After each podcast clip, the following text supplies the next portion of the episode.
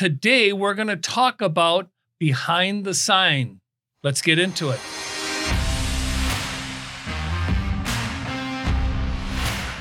Hey everyone, I'm here with Melissa Preciado, and she's a real estate agent here in Tucson, Arizona. And we're going to get to know Melissa and all about what she is, who she is, where she's from, and how she does real estate. So let's kind of get into it.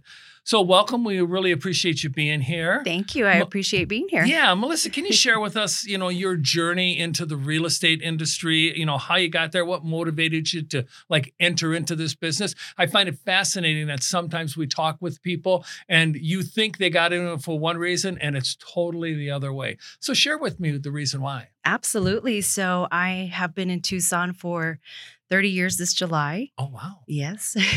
and before that, I was a military brat. So, oh, very good. yes. So, was it your mother or your father? my father? Okay, well, when you see him Air next, uh, Force. thank him for me. I will. Thank you.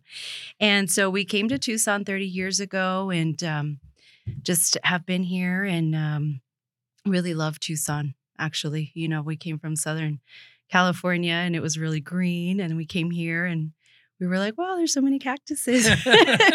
but when we moved here from uh, California, my parents Uh-huh. actually started a restaurant 30 years ago and it's still there today. So Wonderful. I thought that was going to be my primary career path. Mhm. Uh, but then I got into the corporate world and started doing other things. Um, but what led me into real estate was that I was going to make a ton of money with a flexible schedule and all the time in the world to do different activities. So, And you, like all of us, found out that's not the truth in real estate. Definitely not. So, um, yeah, I learned quickly.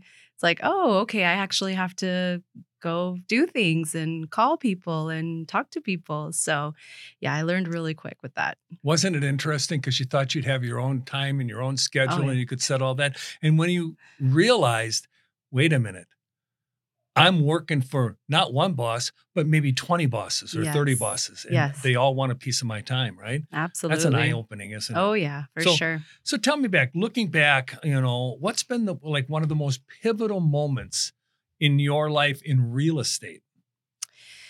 Um, you know, I think there's so many pivotal points in real estate. Um, you know, the I've heard many times, you know, the only constant is change. Yeah.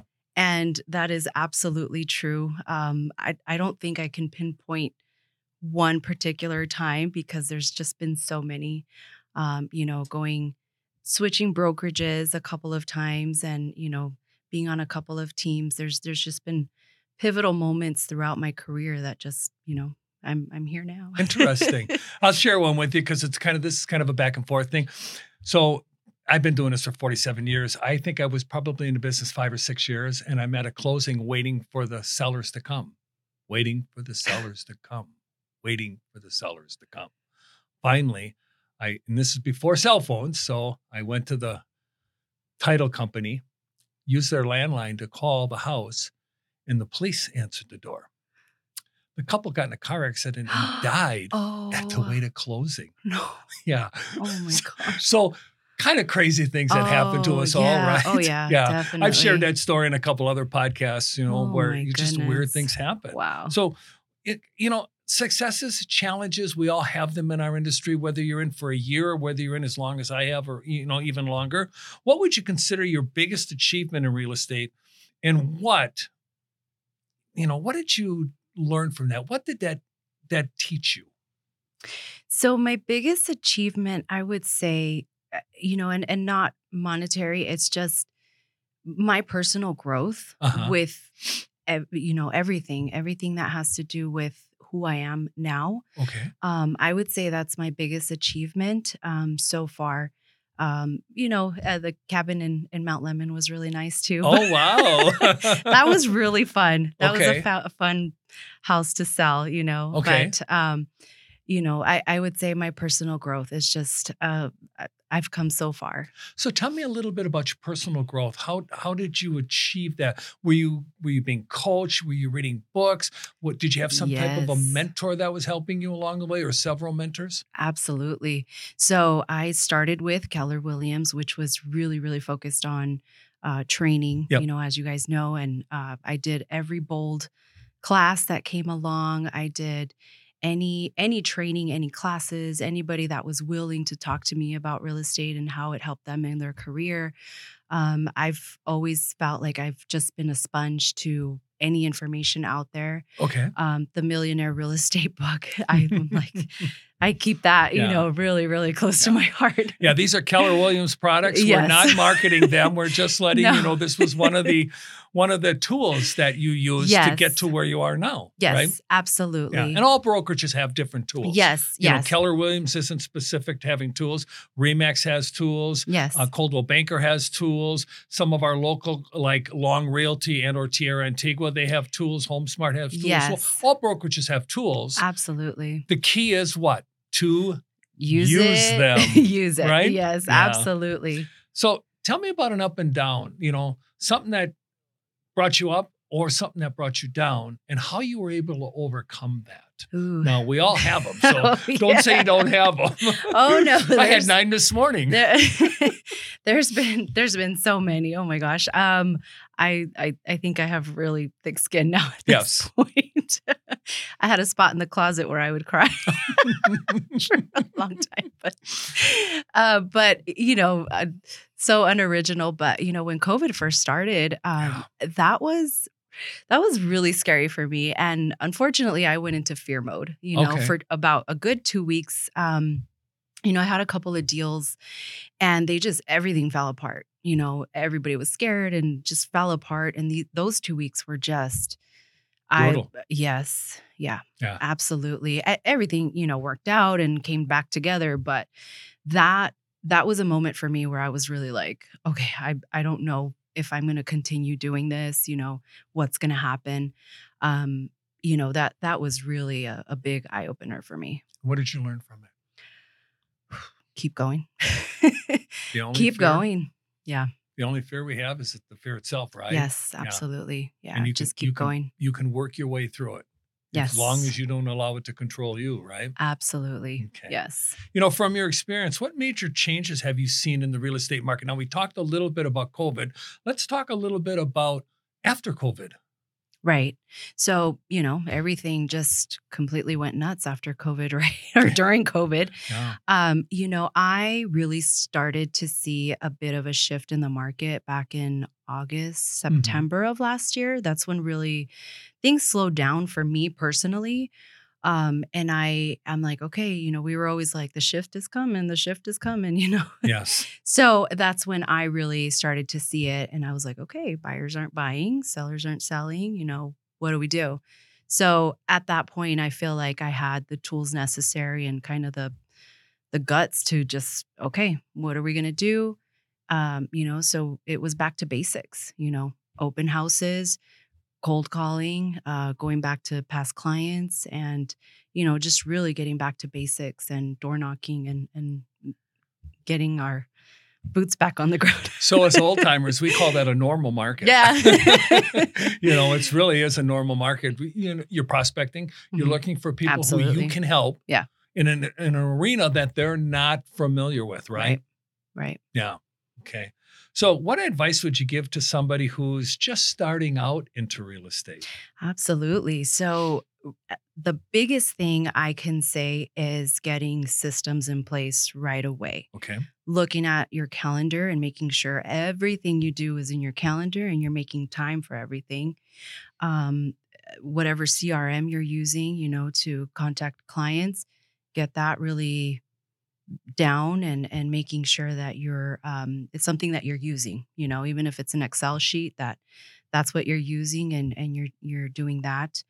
Um, another thing i would say is really looking at the contracts and reading them and understanding them and all of the disclosures and everything that goes along with it because I've I've seen many times, you know, where it's like, um, you know, there'll be a deadline that was passed by, you know, an agent or something, and it's like, there's it's in the contract, you know, you know, not to, but Yeah. you know, sometimes uh, you don't read it or un- understand it as the agent, and I I think that's really important to to make sure that you have a full grip of what you're doing.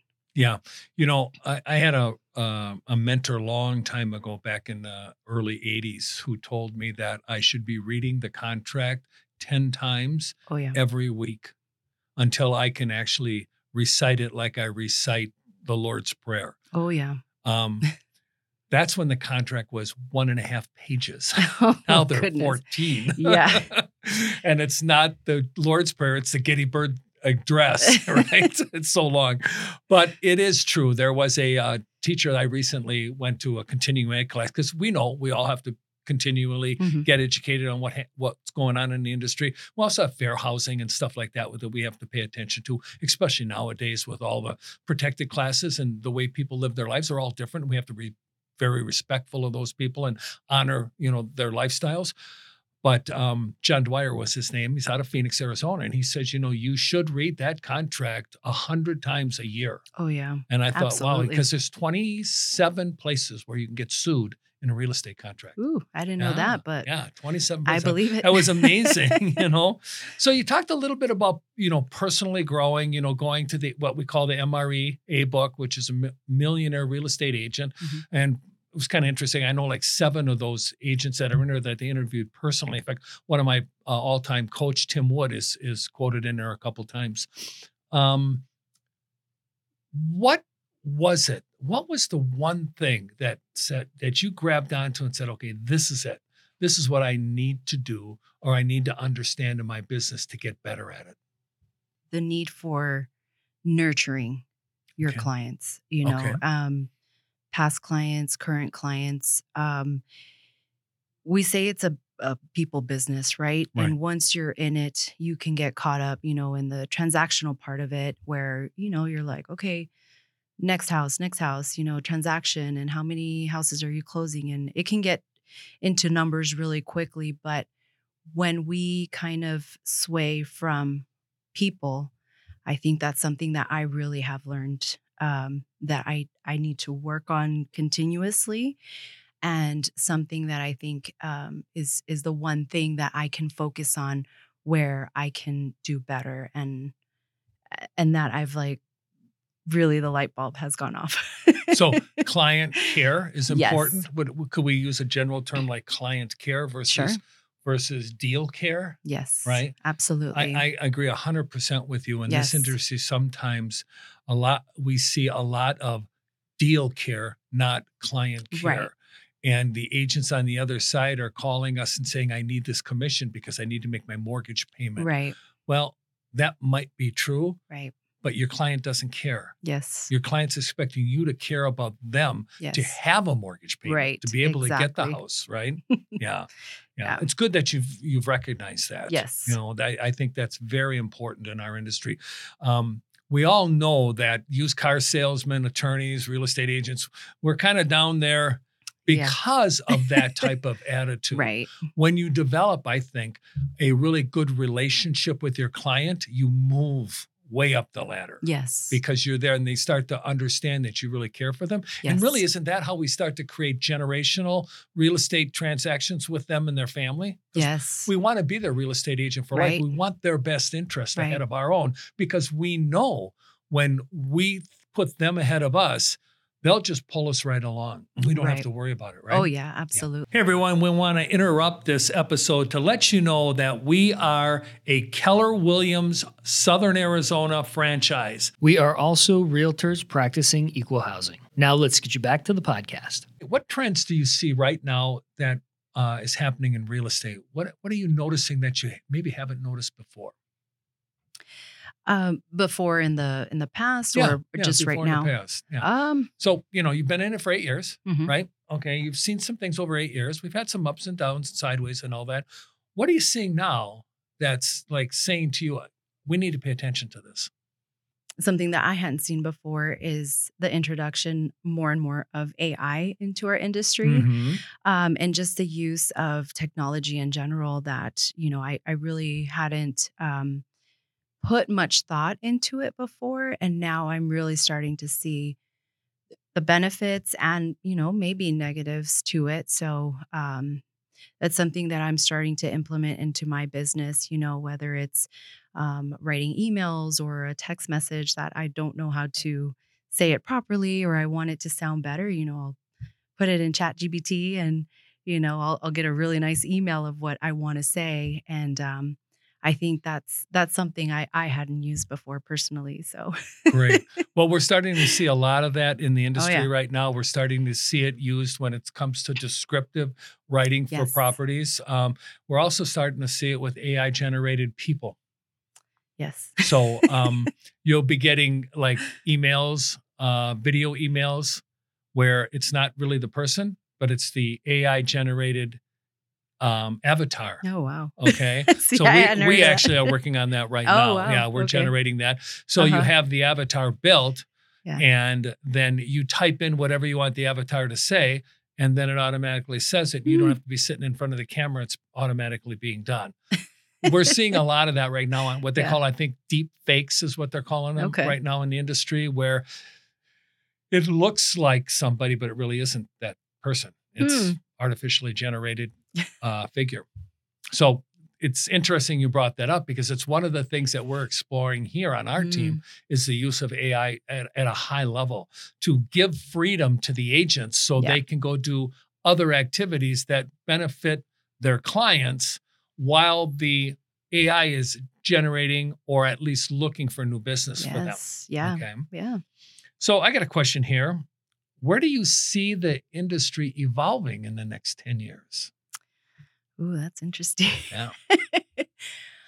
um I I do see it a little bit um going more technology based, right? Mhm. More uh maybe people might and maybe like more of the millennial generations maybe just starting to focus more on um you know not looking uh going to see houses in person right where they can just watch the video of you know the AI or the agent you know posting that.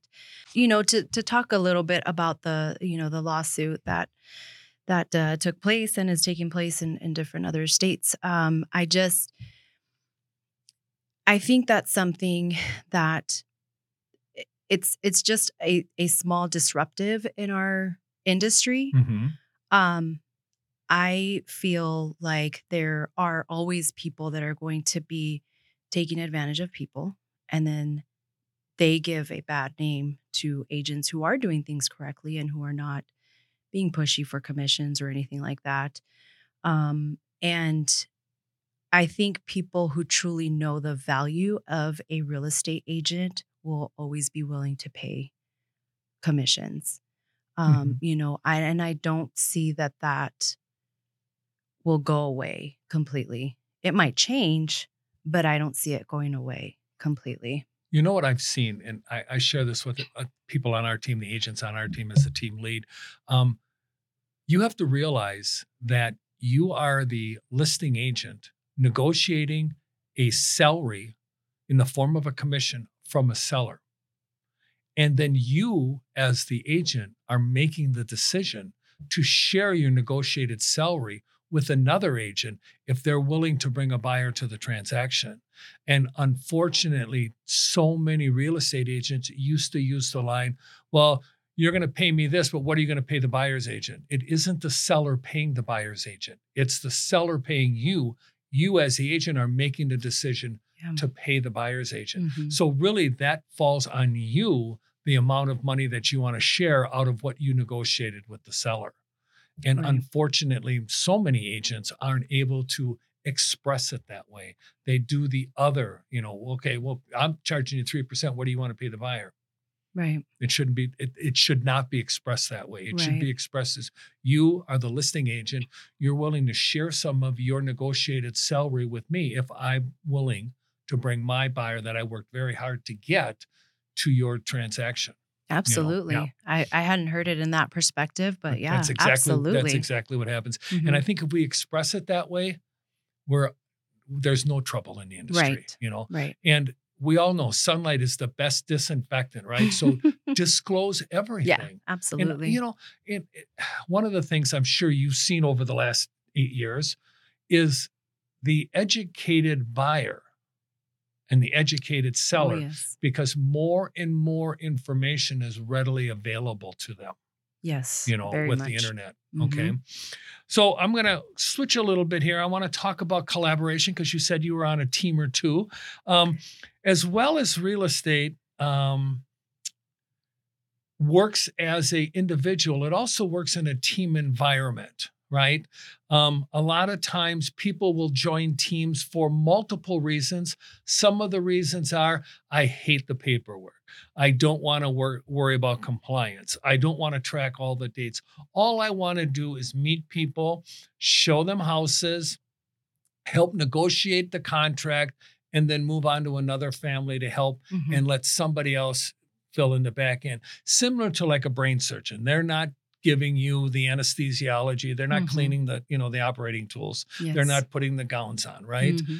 Um, tell me what was maybe one or two of the reasons why you chose to join a team versus being an individual agent. Sure. Um, you know, and and everybody joins teams for different reasons, right? right. For me, I wanted more leverage. Okay. Um, you know, it's it's been something where um I've always been very buyer heavy Mm-hmm. and um I was scared of listings for a long time. Uh, you know, and that's something I wanted to leverage. You know, Yep. that's not something I wanted to do. And so that was that was one of the reasons I joined a team. Um, and another one is uh, I I need accountability. So, uh, you know, having oh, guys, that's hilarious because that's 99% of us. yeah, that's why I said systems. Put it in your calendar. Yeah. um, but yes, you know, so accountability. You know, just showing up to the office every day and and knowing that I have to be there because it's very easy to just you know get comfortable with being at home and then oh i gotta throw a laundry load and Yeah. Yeah. there's some dishes and then all of a sudden you're not making calls you know so Mhm. um so that's that's a, a huge part of why i needed to be in a structured space Okay. So, in the structured environment, um, did you have a specific structured space? So, were you going into an office or were Mhm. you working from home? Now, you mentioned you have ki- children. Yes i have two boys So, you have two boys, and are they in grade school, high school, middle school? they are in middle school now and high Okay. school Mhm. So, you're are you a mom from home realtor, or do you get the kids off to school and then go into the office and work from the office? Yep. And you Mhm. find that structure works well for you. yes Not a lot of distractions around, like you said. Oh, oh, yeah I got to get the wash on, or oh, that mirror needs to be cleaned, or i know i can't work from home Yeah, yeah. I I understand. my wife was um, share a little bit. My wife was a real estate agent. She's retired right now, but I can't work from home because I get I get pulled 19 different directions. Yeah. I have to come into the office. So structured environment re- works really well for Yeah. me. Um, let's talk about an experience where working with others significantly significantly impacted your relationship with your client. So by working with somebody else, how has that impacted your relationship with your clients? Yes. So I, I, it, I, I think it was like my first year of real estate. Um, I had these clients that were under contract with a house that was flipped, Uh-huh. and um, we went through the inspections, and there was several things wrong with the house that weren't done correctly. Like there always are. Yeah. and um, the clients moved forward with buying the house. You know, we went through the BINSR period, you know, and um, they moved forward with the house. And then one day they called me after the inspection period um, and they said, you know what, Melissa, we don't want the house. So they canceled and lost their earnest money deposit. You know, I unfortunately at that point, you know, there's not much you can do to to recover that. But you know, so uh, we found another house. We were under contract with this particular investor that I had sold a couple of his houses already. And um, I just, you know, let them know the situation. Well, you know, they've had a bad experience with a, a flipped home, and you know, and um, and we we had a good rapport. And then at closing, he actually gifted them a, a gift card with the same amount that they uh, lost for their earnest money. Now, So that was a great thing to do. yes. Yeah. It made an impression on you. Oh, on me and my clients were so thankful and they were so happy and that really improved my clients you know my relationship with my clients but i mean with that investor i'm it's like amazing you know with Yeah. working So together it's almost you can feel that that investor isn't in it just for the money. Mhm. There's you know there's human beings involved in Oh, these yeah. transactions. Excellent. Yeah. So let's uh, talk about balancing of work, uh, like our work life and personal perspectives. You know, how do you balance your professional responsibilities with your personal life? In other words, what what sometimes is the toughest decision to make? Now you have two boys at home, Mhm. right? And I'm assuming that they have needs and wants too that may interfere with what happens in your regular work life. How do you deal with that? Yeah, and and that that was a huge lesson for me um because, you know, 8 years ago they were a lot smaller. Mm-hmm. and um when I first started, you know, I was I was really hungry for clients, you know, and I w- I wanted to be working all the time. And I made the mistake of eh, canceling plans with them, you know, in order to go meet a client, to go show a house or something. And I- don't know, I don't know what coach or mentor at, at some point, you know, said you have to keep your appointment with your children. You know, that's the whole reason you're doing real estate, you know, is Yep. is to have, you know, a life for them, you know, for your family. And that was a huge eye opener, you know. And the perspective they gave me was you're not going to cancel an appointment with one client to go to a, an appointment with another client. You know, why why would you do that with with your kids? And that was huge for me. Yeah. And after that, I just let people know, you know, um, if I'm going to the movies, you know, with the boys at five o'clock, just say, hey, client, I can't meet you at five. We can go tomorrow or we can go earlier in the day, you know. But keeping your appointments with your family, I think, is very important and and treating it like that, you know, where you're it's an appointment and you're not going to cancel.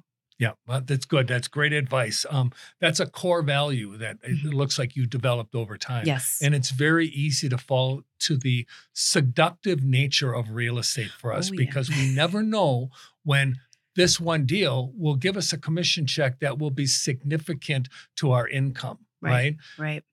But the missed basketball game or the missed um, recital Yep. has just as much of an impact on your child as the loss or the perceived loss of a commission check, right? Right. You got to start weighing that out. And you're Absolutely. absolutely correct. I agree 100% with you. You don't cancel one appointment with a client for another appointment with a client, and your kids are your clients, right? Yes. You're their mom, Oh yes. they're your kids, right? yes. Well, Melissa, I really want to thank you for coming in today. Thank We've you. gotten to know you a little bit better. I I really appreciate that. So everyone, um, we'll have Melissa's information on here if you need to reach out to her and talk with her about what it's like to be a real estate agent, or if you have a house to sell or you want to buy one, she's a great agent. So until next time, have a great day. Thank you for listening and watching the Nitty Gritty of Real Estate podcast here with the Tom J. Krieger team of Keller Williams, Southern Arizona. If you are interested in buying a home, selling a home, or even investing in real estate, we have 5,000 agents across the country that we can connect you to.